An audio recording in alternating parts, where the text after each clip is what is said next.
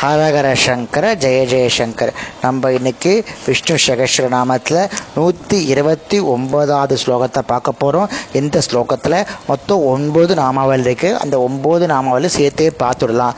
அத்ருஷ்யா த்ரிஷ்யா ரகிதா விஜாத்ரி வேத்ய வர்ஜிதா யோகினி Jehoaddah யோகியா Yogananda யுகந்தரா அப்படின்னு ஸ்லோகம்.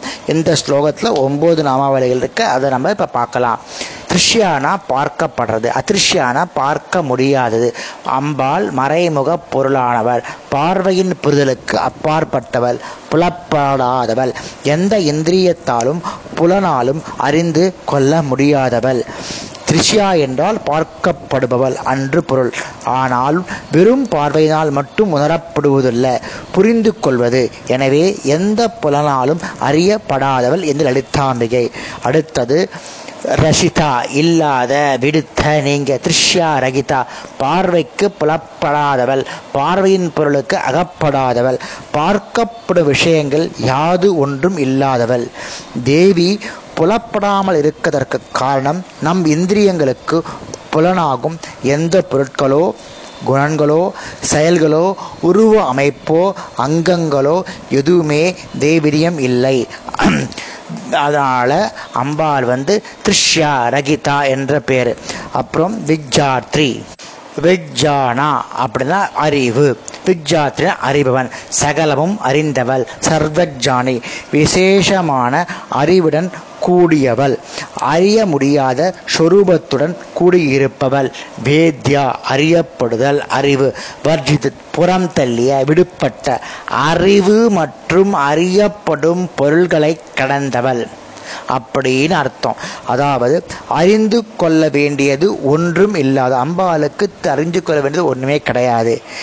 தேவி சர்வஜை, எல்லாவற்றையும் அறிந்தவள் ஆதலால் அறியப்பட வேண்டியது அவளிடத்தில் ஒன்றும் இல்லை. யோகா அப்படின்னா ஐக்கியம், யோக கலையின் பிரதிபிம்பம், சதாசிவனமிருந்து ஐக்கியமாயிருப்பவள், யோக வடிவானவள். யோக என்றால் யுஜ் என்ற தாதுவின்படி சேர்க்கை என்று பொருள். அதனால் அம்பாள் யோகினி என்று அழைக்கப்படுகிறாள். தா அப்படின்னா வழங்குதல், யோகதா யோகத்தை பற்றிய அறிவு, அனுபவம், ஆற்றல், அவற்றை அருளு அருளுபவள், யோகத்தை கொடுப்பவள், யோகத்தை அளிப்பவள். அதனால் அம்பாள் யோகதா என்ற திருநாமத்தால் அழைக்கப்படுகிறார். யோகியா யோகியதை உடையவள், தகுதியை உடையவள், யோகத்தினால் அடைய தகுதியுடையவள், யோகத்தால் அடையப்படுபவள். அவளால் அருளப்பட்ட யோகமே அவளை அடைய வழியாகிறது. யோகம் என்பது ஐக்கியமான பாவனை. அந்த ரூபமாக தேவி இருப்பதாலும் அதை தன் பக்தர்களுக்கு தருவதாலும் அதனால் அறியப்பட்ட சொரூபத்தோடு இருப்பவள் இந்த லலிதாம்பிகை. யோகம் நாலு பிரிவுகளை உடையது. மந்திர மந்திரயோகம், லயயோகம், ஹடயோகம், ராஜயோகம் என நான்கு விதமான யோகங்கள் உண்டு. ராஜயோகம் மூன்று பிரிவுகளை உடையது. சாங்கயோகம், தாரக யோகம், அமாம் அமனஸ்க யோகம், அதுவும் அப்படின்னு மூணு யோகங்கள் இருக்கு. அம்பாள் யோகத்தால் அடையப்படுபவள். அடுத்தது யோகானந்தா, ஆனந்தான ஆனந்தம், யோகத்தினால் அடையப்படும் பேரானந்தமானவள், யோகத்தினால் கிட்டும் ஆனந்த வடிவானவள்.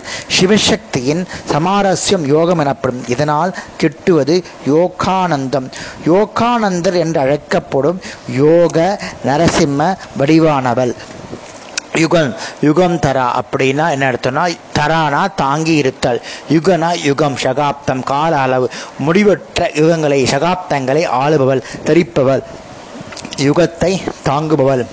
யுகம் என்ற பதத்திற்கு நான்கு முழங்கை அளவு வண்டி கலப்பை முதலியவைகளின் நுகத்தடி கிருதயுகம் முதலான யுகங்கள், பிருத்தி என்ற ஔஷதம்னா பல பொருட்கள் யுகத்துக்கு பேர். இந்த யுகத்தை எல்லாம் சத்தியரோ சத் சத்திய திரேதாயுகம், சத்திய யுகம், துவாபரயுகம், கலியுகம் என்ற நான்கு யுகங்களை அருள்பாலிப்பவள், ஆள்பவள், தரிப்பவள், ஆளுபவள். அதனாலே அம்பாளுக்கு யுகந்தரா அப்படின்னு ஞாபகம். நாளைக்கு அடுத்த ஸ்லோகத்தில் வரக்கூடிய அமாவளிகளை பார்க்கலாம். ஹரஹர சங்கர, ஜெய ஜெயசங்கர.